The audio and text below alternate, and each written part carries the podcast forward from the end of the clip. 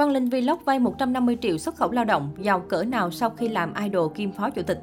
Với sự nổi tiếng và sức ảnh hưởng không hề nhỏ trên mạng xã hội, việc Quang Linh Vlog thu về nguồn thu nhập khủng không có gì khó hiểu cả.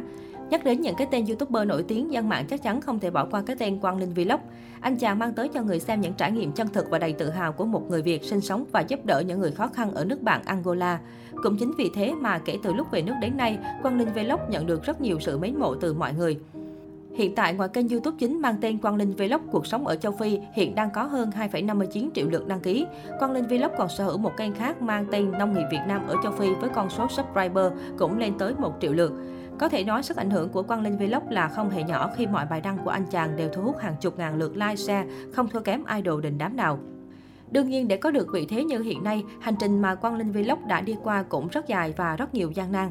Quang Linh Vlog tên thật Phạm Quang Linh sinh năm 1997, quê tại Nghệ An.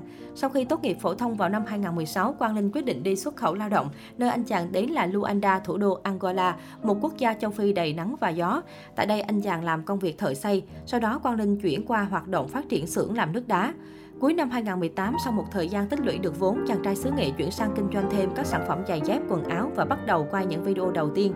Điểm khác biệt của Quang Linh Vlog là những nội dung hình ảnh mà anh ghi lại đều vô cùng chân thực, phản ánh chính cuộc sống hàng ngày của anh và những người bạn tại Angola, từ làm việc đến vui chơi.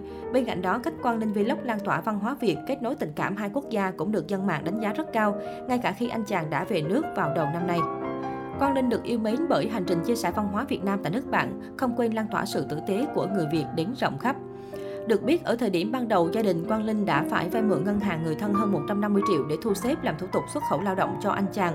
Nhưng bằng sự chăm chỉ, công việc thử sức ở nhiều lĩnh vực khác nhau tại nước bạn, Quang Linh nhanh chóng trả nợ thành công, thậm chí phất lên trông thấy. Tuy rất giản dị, không bao giờ khoe những tài sản mình có được nhờ YouTube hay kinh doanh, nhưng dân hóng chuyên nghiệp đều biết thu nhập hiện tại của Quang Linh là không hề nhỏ. Hồi đầu năm 2020, Quang Linh từng chia sẻ đoạn video công khai chi tiết số tiền anh nhận được từ YouTube mỗi tháng, thấp nhất từ thời gian ban đầu là 100 đô đến hơn 1.000 đô sau khi bắt đầu nổi tiếng. Quang Linh cho biết trung bình mỗi tháng anh nhận được khoảng 15 đến 30 triệu đồng. Tuy nhiên mức trả 30 triệu không phải đều đặn mà còn tùy thuộc vào lượng xem quảng cáo trên kênh.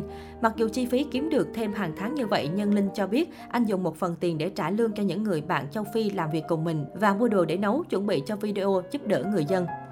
Nhưng đó chỉ là thời điểm ban đầu. Còn giờ đây, theo trang thống kê Social Blade, mỗi tháng kênh YouTube chính của Quang Linh Vlog có thể thu về 65.000 đô, 1,4 tỷ đồng và thu nhập hàng năm tối đa lên tới 780.000 đô, hơn 17,7 tỷ đồng. Đồng thời, kênh YouTube Nông nghiệp Việt Nam ở châu Phi mà Quang Linh và các cộng sự phụ trách cũng mang lại cho anh chàng một nguồn thu nhập đáng kể, khoảng 3.200 đến 50.900 đô la Mỹ một tháng, tương đương 744 triệu đến 1,1 tỷ đồng.